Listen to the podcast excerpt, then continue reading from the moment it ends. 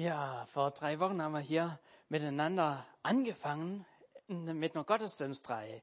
Ihr könnt euch sicher noch dran erinnern, wie wir angefangen haben. Und zwar mit dem Thema Grillsaison. Ihr seht hier den Grill, äh, der so ein Stück weit da dafür steht. Wir hatten ja einen richtig heißen Sommer, wo man richtig viel, viel grillen konnte. Und wir haben angefangen in dieser Grillreihe so ein paar äh, Parallelen zu unserem Glaubensleben zu ziehen. Sowas wie moderne Gleichnisse. Jesus hat ja immer wieder Geschichten erzählt, wo die Leute aus ihrem persönlichen, ja, ähm, Leben Dinge aufgegriffen worden sind und daran hat er Dinge, ja, erklärt und aufgezeigt, wie sie im Reich Gottes sind. Und das möchte ich oder möchten wir mit dieser Predigtreihe auch ein Stück weit tun. Dinge, die beim Grillen so, ja, uns immer wieder so begegnen. Und wenn wir jetzt die nächsten Wochen vielleicht noch ein paar Mal die Möglichkeit haben, wieder zu grillen, dann sollen das Dinge sein, die uns vielleicht daran erinnern, hey, da, das hat doch mir wieder auch was für mein Glaubensleben zu sagen. Und wir haben so eine kleine Erinnerungshilfe. Wir haben schon zwei Themen über das Thema Grillsaison gehabt. Das erste ging, ihr könnt euch sicher noch daran erinnern, über den Anzündkamin, den ich so mit dabei gehabt habe mit äh, den Kohlen drin und wie ich dann mit der Heißluftpistole an der Seite rein bin und innerhalb von zwei Minuten eine perfekte Glut hatte. Ähm, und es stand so ein Stück weit, die Kohlen stehen für dich, für mich, für uns als Gemeinde, ähm, wo es einfach drauf ankommt, dass die Kohlen näher beieinander sind, dass es da eine Hitze gibt. Genauso sind wir, ja, auch oder sollen darauf achten, dass wir Gemeinschaft mit Gläubigen haben, damit wir in unserem Glaubensleben feurig sein können.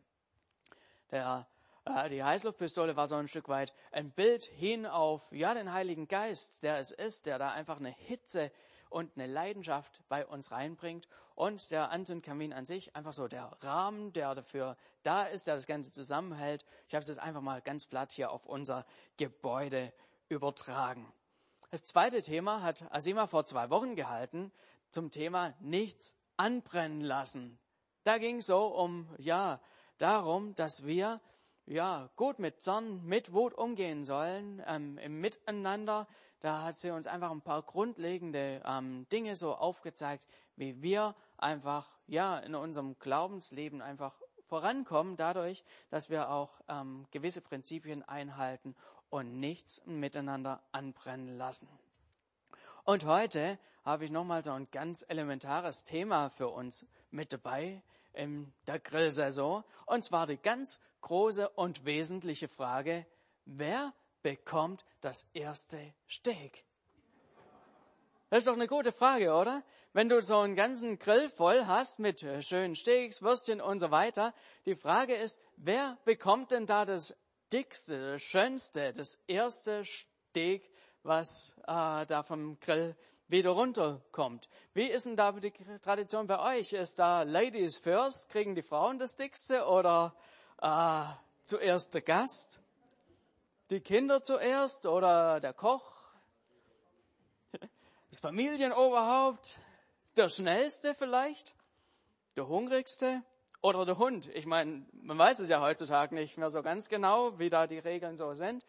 Oder äh, ich meine, vielleicht hast du auch eher so eine alttestamentliche Tradition, dass du das einfach verkohlen lässt auf dem Grill und äh, das als Brandopfer dann hinterlässt. Keine Ahnung. Also daran, wer das erste Steak bekommt, kann man eine ganze Menge ablesen. Die so, was hat denn und wer hat denn Priorität? Der Gast oder der Hund? Wer bekommt das beste Stück? da kommt doch ein ganz schönes Stück viel, äh, ganz viel rüber von, ja, auch Kultur, die gepflegt wird. Wer ist zuerst dran? In der Bibel geht es sehr oft um dieses Thema ähm, mit dem zuerst, mit dem Anfang. Da sind, äh, glaube ich, für uns heute auch nochmal so ein paar ganz wichtige geistliche Prinzipien drin. Die Bibel hat uns da was zu sagen. Da ist nämlich ein großer Segen für uns auch drin, wenn wir darauf achten mit dem zuerst. Die, äh, so die Grundgedanken von der heutigen Predigt habe ich aus einem richtig tollen Buch, was mich schon seit Monaten richtig äh, beschäftigt. Das heißt, ein Leben voller Segen von Robert Morris. Ähm, wahrscheinlich werden wir da das ein oder andere Mal noch mal so ein bisschen zurück, drauf zurückkommen. Und ich möchte euch da einfach mal ein, zwei wichtige Dinge einfach heute so mitgeben zu, von diesen geistlichen Prinzipien. Ich glaube, wenn wir die richtig ähm, begreifen wollen, dieses geistliche Prinzip, was ich heute mit ähm, so dabei habe, ist, da ist es einfach wichtig am Anfang, dass wir das Wesen Gottes uns nochmal genauer anschauen. Dass wir einfach schauen, wie Gott ist, wie er sich Dinge gedacht hat. Und zwar, wenn wir schon ganz am Anfang, an Anfang der Bibel zurückgehen. Allererster Vers in der Bibel, da heißt es schon, am Anfang schuf Gott Himmel und Erde. Da heißt es äh, nicht so irgendwie, ja, nach einiger Zeit schuf Gott Himmel und Erde, sondern, hey, hier scheint schon eine Reihenfolge, was Wichtiges zu sein. Gott macht hier deutlich, am Anfang schuf er ähm, Himmel und die Erde und das ganze, die ganze Schöpfung hat ihre Krönung darin, dass er uns Menschen geschaffen hat. Gott ist hier, ähm, ja, in Vorleistung getreten. Ähm, ich habe neulich so eine sehr lustige Geschichte gehört. Eine Gruppe Wissenschaftler ist zu Gott gekommen und hat gefragt, sag mal, Gott, würdest du uns auch als Götter anerkennen, wenn wir Menschen schaffen, wenn wir Leben schaffen? Gott sagt, okay, wenn ihr das hinbekommt, dann sehe ich euch auch als Götter an. Dann respektiere ich euch als Götter. Die Wissenschaftler ziehen los, gehen los, nehmen ähm, irgendwo die erste Schaufel voll mit Erde und tun es in ihren Eimer rein und Gott sagt, äh, stopp, stopp, stopp, ihr wird nicht beschissen. Wenn, dann nehmt wenigstens von eurer eigenen Erde und nicht von meiner. Ja, man merkt schon, so einfach ist es dann doch wieder nicht. Alles hat irgendwie doch den Ursprung in ihm. Ohne ihn wären wir ganz schön aufgeschmissen, beziehungsweise uns wird's gar nicht geben. Gottes Anfang, was er am Anfang gemacht hat, ist die Grundlage für alles weitere, ist eine Grundvoraussetzung. Und es zieht sich durch die ganze Bibel durch. Wenn wir beispielsweise dann so ähm, ins Neue Testament reinkommen, da heißt es in 1. Johannes 4, Vers 10, und das ist die wahre Liebe. Nicht wir haben Gott geliebt, sondern er hat uns zuerst geliebt und hat seinen Sohn gesandt, damit er uns von unserer Schuld befreit. Auch hier können wir sehen, ja, nicht so, ja, wir haben Gott geliebt und irgendwann hat er auch uns geliebt. Nein, hier steht ganz klar, Gott hat uns zuerst geliebt. Das war das Erste. Er ist in eine Vorleistung reingegangen, hat die Arme weit aufgehalten und uns seine Liebe gezeigt. Und wir sind jetzt einfach so herausgefordert, diese Liebe ähm, zu erwidern. Er hat Jesus zuerst investiert. Gott ist durch und durch ein Gott, der den ersten Schritt macht, der zuerst einem entgegenkommt. Es lag komplett in seiner Hand, wann wir geboren wurden, wo wir geboren wurden, dass wir überhaupt geboren wurden, all die äußeren Umstände. Ähm, ich glaube, das ist wichtig, dass wir uns das immer und immer wieder neu vor Augen ähm, führen. Hey, wir sind da allein deshalb heute und hier ähm, in dieser Zeit hier, weil er es so gewollt hat, weil er einfach es gut mit uns gemeint hat, weil er uns hierher gesetzt hat. Das ist mir irgendwie diese Woche wieder so wichtig geworden, als es irgendwie ging es um eine Flüchtlingsthematik und ähm, was konnten wir dafür, dass wir hier in Deutschland oder viele von uns hier in Deutschland ähm, aufgewachsen sind. Ist mir nochmal auch in der Bibel lesen, nochmal so ein Vers ins, in den, ja, ins Auge gestochen. 2. Mose 23, Vers 9, da heißt es, unterdrücke die Fremden nicht. Ihr wisst doch, wie einem Fremden zumute ist, denn auch ihr seid Fremde in Ägypten gewesen. Aber so nochmal, hey, auch eine Erinnerung an uns, äh, vielleicht kann man sich ja auch gerade von der politischen Strömung und den ja, klugen Worten, die da alle so gesagt werden, mitreisen lassen. Aber hier fordert uns auch Gott ein bisschen heraus, äh, uns das nicht einfach zu machen. Ich glaube, wir denken heute hier in unserer Gesellschaft viel zu oft daran, dass wir das Ganze irgendwie auch alleine hingekriegt haben. Aber wir sollten das uns wirklich vor Augen halten, was wir uns selber zu verdanken haben. Und das ist ziemlich, ziemlich wenig und wir haben es wirklich Gott zu verdanken. Dazu hin hat Gott uns noch eine ganze Riesenauswahl an Ressourcen zur Verfügung gestellt und seine Prinzipien hier einfach verankert. Ein Prinzip wie Saat und Ernte. Ich finde es einfach faszinierend, dass von einem Apfel ein einzelner Apfelkern reicht, damit ein Baum wachsen kann und du über Jahre, Jahrzehnte Äpfel ernten kannst. Hunderte, tausende Äpfel im Laufe der Zeit, die durch einen winzigen Kern zustande kommen. Ist doch eine, ist einfach eine Sache, die Gott sich so gedacht hat und ein Prinzip, was er ähm, so geschaffen hat. Oder wenn wir einfach mal schauen, wie sich, dass sich Tiere vermehren können, gerade auch ähm, die ganzen Nutztiere, da hat Gott das Prinzip der Multiplikation reingelegt. Er hat es einfach so geschenkt. Und wenn wir so an die letzten Wochen denken, äh, wo wir es hier mit wirklich diesen Naturgewalten zu tun hatten, ich habe mitgekriegt, bei Carly hatte Blitz eingeschlagen auf der einen Seite und die Dürre, die wir mitgekriegt haben, auf der anderen Seite, da merken wir doch, wie wenig wir selber das Ganze in der Hand haben.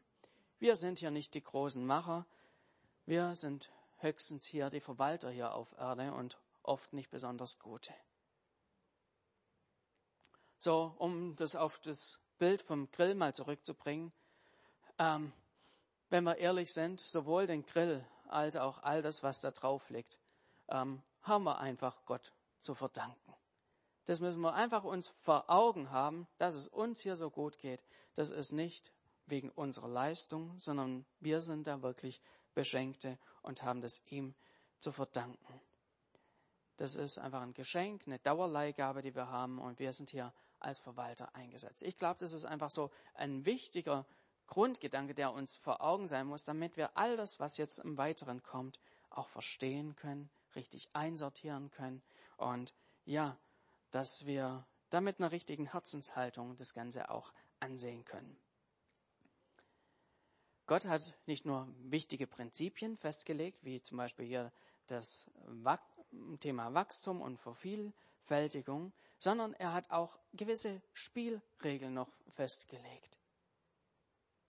Dinge, wo Gelingen und Verderben hinten dran steht. Segen und Fluch. Wir, äh, wenn wir uns einfach an gewisse Grundsätze halten, werden wir erleben, wie Gott vor uns einen Weg auch bahnt. Und ich habe für uns heute ein ganz zentrales Prinzip mitgebracht, sowas wie ein Masterplan, wo wir herausgefordert sind auf der einen Seite, aber was uns auch echt freisetzen kann, was eine Veränderung in deinem Leben ähm, bewirken kann. Und zwar aus 2. Mose 23, Vers 19, da heißt es, das erste von den Erstlingen deines Ackers sollst du in das Haus des Herrn deines Gottes bringen. Das erste von den Erstlingen deines Ackers sollst du in das Haus des Herrn deines Gottes bringen. Was wir hier lesen, ist sehr, sehr eindeutig. Wenn wir von Gott die Hände gefüllt bekommen, so am Anfang bei einer Ernte, wenn wir einfach in die damalige Zeit reinschauen, da war die Ernte das absolut Elementare. Und wenn du da das erste Mal Dinge in der Hand hast, wenn du das erste Mal merkst, boah, da ist was aufgegangen, dann sollst du dieses, was du da geerntet hast, nicht erst dich hinsetzen mit deiner Familie und es verzehren, sondern du sollst genau den allerersten Teil, den du geerntet hast, an Gott zurückgeben. Ich habe mich so in dieser Woche sehr intensiv mit diesem Prinzip nochmal auseinandergesetzt und ich fand es interessant. Diesen Ver oder diese Worte, die hier stehen, ähm, da steht am Anfang von diesem Vers von 2. Mose 23 Beschit. Das ist das hebräische Wort. Ähm, und wer schon mal im Hebräischen näher drin war, dem kommt das Wort sehr bekannt vor weil das sehr ähnlich ist wie das allererste Wort der Bibel. Das heißt Bereshit. Bereshit und Bereshit, das ist das gleiche, der gleiche Wortstamm. Und ich finde es interessant.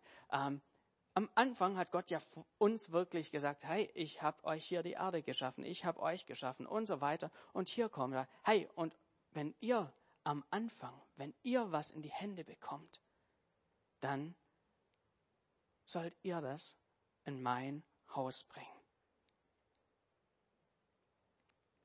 Wir sollen es nicht nehmen für uns zuerst, nicht dorthin bringen, wo wir gerade irgendwie Bedarf sehen oder irgendwie alte Rechnungen begleichen oder sonst wie was, sondern wir sollen das in das Haus des Herrn bringen.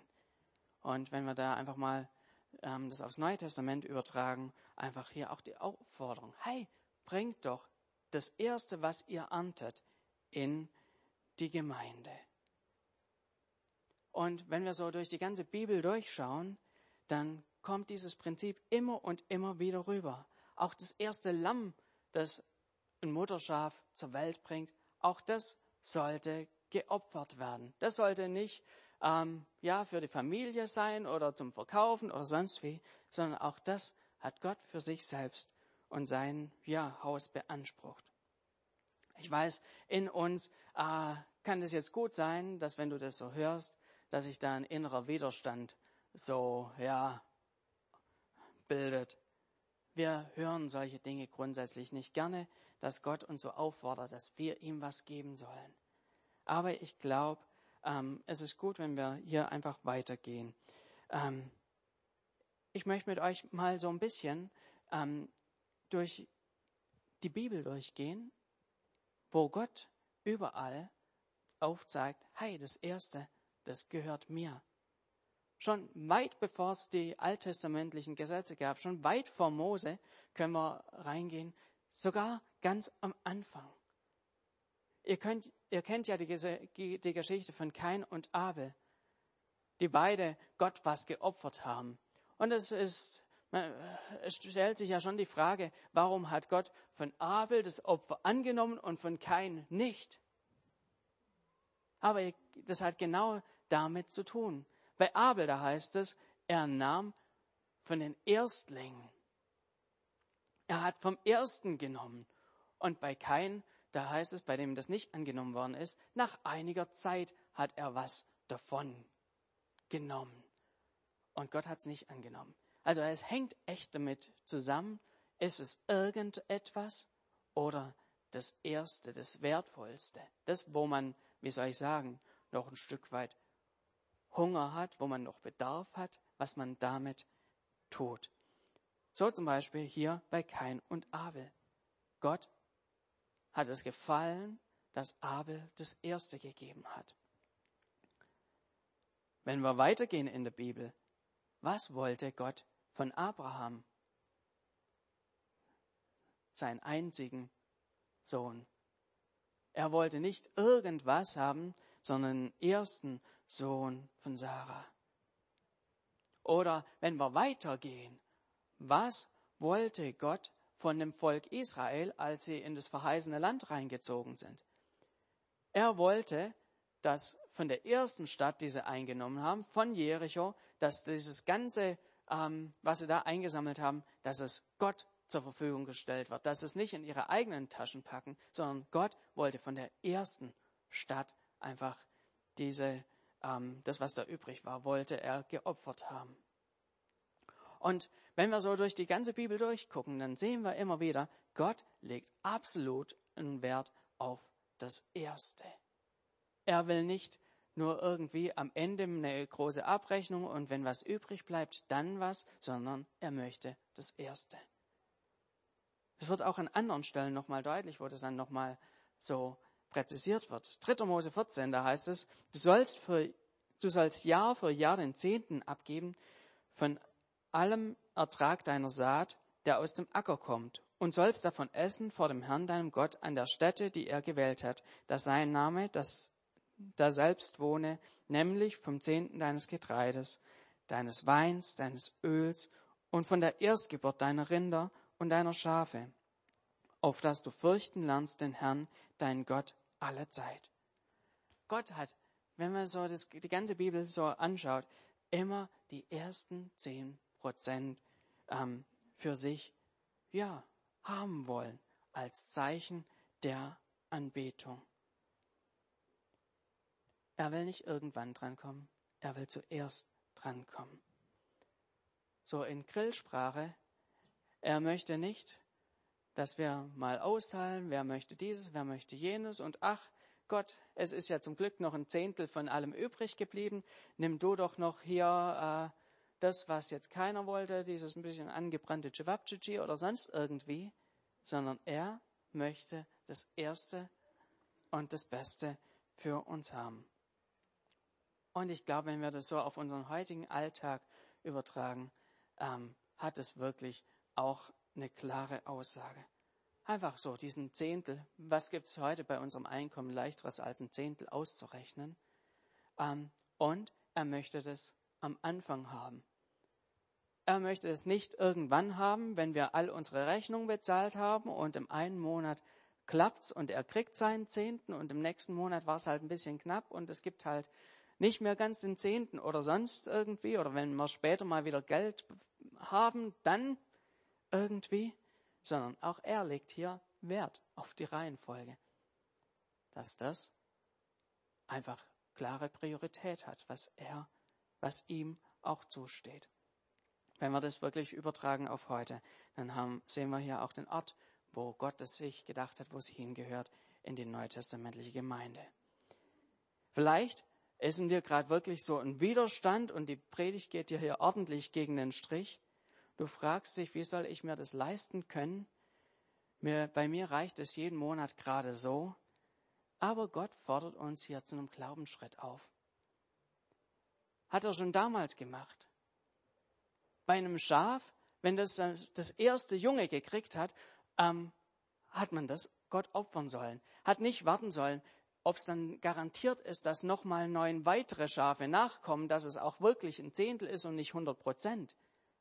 Nein, es war wirklich ein Glaubensschritt, dieses erste Lämmchen zu nehmen und zu vertrauen. Gott, und du wirst noch weitere schenken. Die Frage ist hier, hi, sind wir bereit, uns auf die Versorgung Gottes einzulassen. Wichtig ist, dass wir das Ganze wirklich im Gesamtzusammenhang sehen.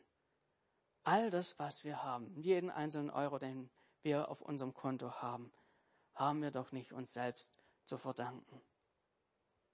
Ohne ihn gäbe es uns nicht mal. Es müsste uns wirklich hier immer wieder vor Augen sein.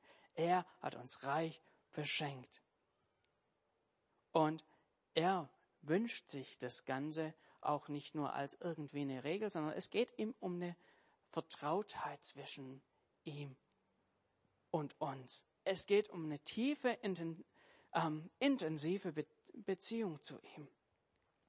Und seine Frage innerhalb dieser tiefen, intensiven Beziehung, die er mit dir haben möchte, ist, hey, vertraust du mir zehn Prozent an? Wenn wir hier jetzt stehen bleiben würden, dann wäre das eine geistliche Gesetzlichkeit, aber da wollen wir nicht stehen bleiben. Ich möchte euch euren Blick noch weiten, noch weiter fortführen. Weshalb möchte Gott genau das so von uns haben? Hat er es nötig, dass er von uns zurückbeschenkt wird? Auf keinen Fall. Er hat allen Überfluss. Er hat es doch überhaupt gar nicht nötig, dass wir ihm irgendwas geben. Was wir so für ihn haben, das ist doch für ihn wirklich lächerlich klein. Ist die Frage, möchte er uns da nur irgendwie testen oder möchte er uns vielleicht schlechter stellen als den Rest der Gesellschaft? Ich glaube, das sagt er aus einem Grund, weil er einen genialen Plan für dein und mein Leben hat. Er möchte, dass wir aus einem schlechten Kreislauf rauskommen dieser Kreislauf ist, dass wir einfach immer alles für uns haben wollen. Das ist dieses Grundding, was doch in uns allen drin ist. Und die Sorge, ja, reicht es denn überhaupt? Und ich glaube, wenn wir in dem drin bleiben, immer alles für uns haben zu wollen, werden wir in eine Sackgasse kommen.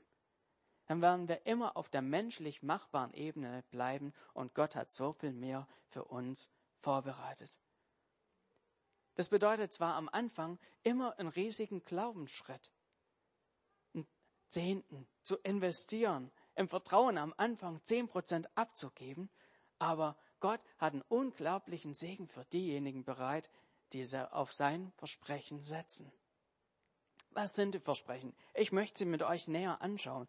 In 2. Mose 23, 19, den Vers, wo wir vorher hatten, da geht es weiter. Ehre den Herrn mit deinem Besitz und schenke ihm das Beste, was dein Land hervorbringt.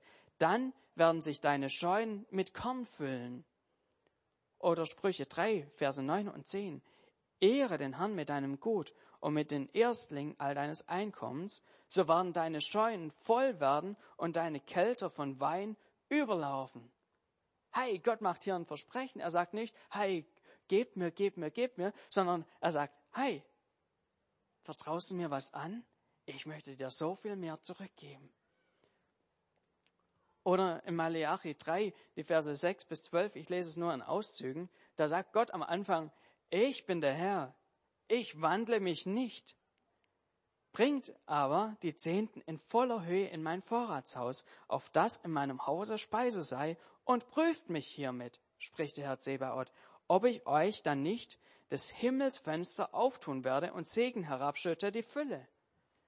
Und ich will um euretwillen den Fresser bedrohen, dass er euch die Frucht auf dem Acker nicht verderben soll und der Weinstock auf dem Felde euch nicht unfruchtbar sei, spricht der Herr Zebaoth.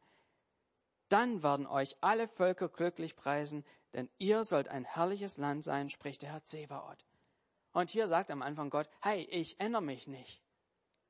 Gott ist derselbe gestern, heute und in alle Ewigkeit. Was damals gegolten hat, das gilt auch heute noch. Und Gott fordert uns heraus. Hey, prüft mich doch hier drin. Probiert's doch einfach mal aus, was passiert. Was passiert, wenn wir bereit sind, unseren Zehnten ähm, an ihn zu geben? Ich habe in diesem Buch, was ich vorher schon genannt habe, ein Leben voller Segen, einen interessanten Abschnitt gelesen. Da heißt es, jemand sagte einmal, alles Erste, das man gibt, ist nie verloren und alles Erste, was man nicht gibt, ist immer verloren. Mit anderen Worten, was wir Gott geben, verlieren wir nicht, weil Gott es uns wiedererstattet oder für uns freikauft. Doch was wir Gott vorenthalten, werden wir verlieren. Jesus bezog sich ebenfalls auf dieses Prinzip in Matthäus 16, Vers 25. Denn wer sein Leben retten will, wird es verlieren. Wer aber sein Leben um meinetwillen verliert, wird es finden. Grundsätzlich bin ich echt gegen irgendwie eine pauschale Theologie und dass wir Dinge zu einfach interpretieren und irgendwie alles äh, ja einseitig uns nur anschauen. Aber hier hat uns Gott wirklich ein göttliches Prinzip einfach gezeigt. Vielleicht sagst du dir, hey, den Zehnten, den gab es doch im Alten Testament, das im Neuen Testament ist es doch gar nicht mehr so. Aber ich möchte euch da mal weiterführen. Matthäus 23, Vers 23, da heißt es, ähm, spricht Jesus, weh euch Schriftgelehrte und Pharisäer, ihr Heuchler, die ihr den Zehnten gebt von Minze, Dill und Kümmel, also irgendwelches kleines Zeugs, und lasst das Wichtigste im Gesetz beiseite, nämlich das Recht, die Barmherzigkeit und den Glauben. Doch dies sollte man tun und jenes nicht lassen. Also Jesus äh, spricht hier dagegen, nur das eine zu tun, nur den Zehnten zu zahlen und das Wesentliche aus dem Augen zu verlieren. Aber er sagt, dann hier am Ende auch, hey, das eine tut, also den Glauben und das Recht und äh, die Barmherzigkeit, das soll euer Leben bestimmen, aber den Zehnten, hey, den lasst nicht. Lasst das nicht. Im Neuen Testament geht es sogar noch ein Stück weit weiter, wenn es rund um unsere Finanzen geht. Wenn wir die erste Gemeinde so anschauen, dann merken wir, hey, die hatten sogar alles gemeinsam, ähm, wenn jemand irgendwie bedürftig war, haben sie da ausgeholfen, wann immer das irgendwie nötig war. Ähm, hier sehen wir, dass es eher in die andere Richtung geht, dass es nicht nur ein enger, abgeschränkt, ähm, eingegrenzter Bereich ist von unserem ja, Einkommen, was Gott zur Verfügung stehen sollte, sondern dass wir da wirklich ein weites, barmherziges, offenes Herz haben sollen. Gott geht es nicht darum, dass wir hier irgendein Gesetz erfüllen, sondern er hat seine Prinzipien und er möchte mit seinen Segenspuren in unser Leben reinkommen. Er möchte, dass wir uns nicht abstrampeln und versuchen mit 100 Prozent unseres Einkommens alles alleine zu schaffen. Er hat einen viel größeren Plan mit uns. Er möchte, dass wir bereit waren, 10 Prozent abzugeben, 90 Prozent erstmal zu behalten und dass er diese 10 Prozent, die wir ihm geben, dass er seine Prinzipien anwendet und sich das vervielfacht, dass wir letztlich nicht schlechter dran sind als davor, sondern besser. Und Gott wünscht sich ja, dass er nicht nur irgendwie Reste bekommt. Aus Reste kann er nichts Gutes machen. Er möchte wirklich das Beste von uns haben. Er möchte in unserem Leben einen Ehrenplatz haben. Und in unserer materialistischen Gesellschaft können wir das, glaube ich, durch fast nichts besser ausdrücken, wie wenn wir wirklich auch im Bereich Finanzen so das handhaben, wie es ihm wohlgefällig ist.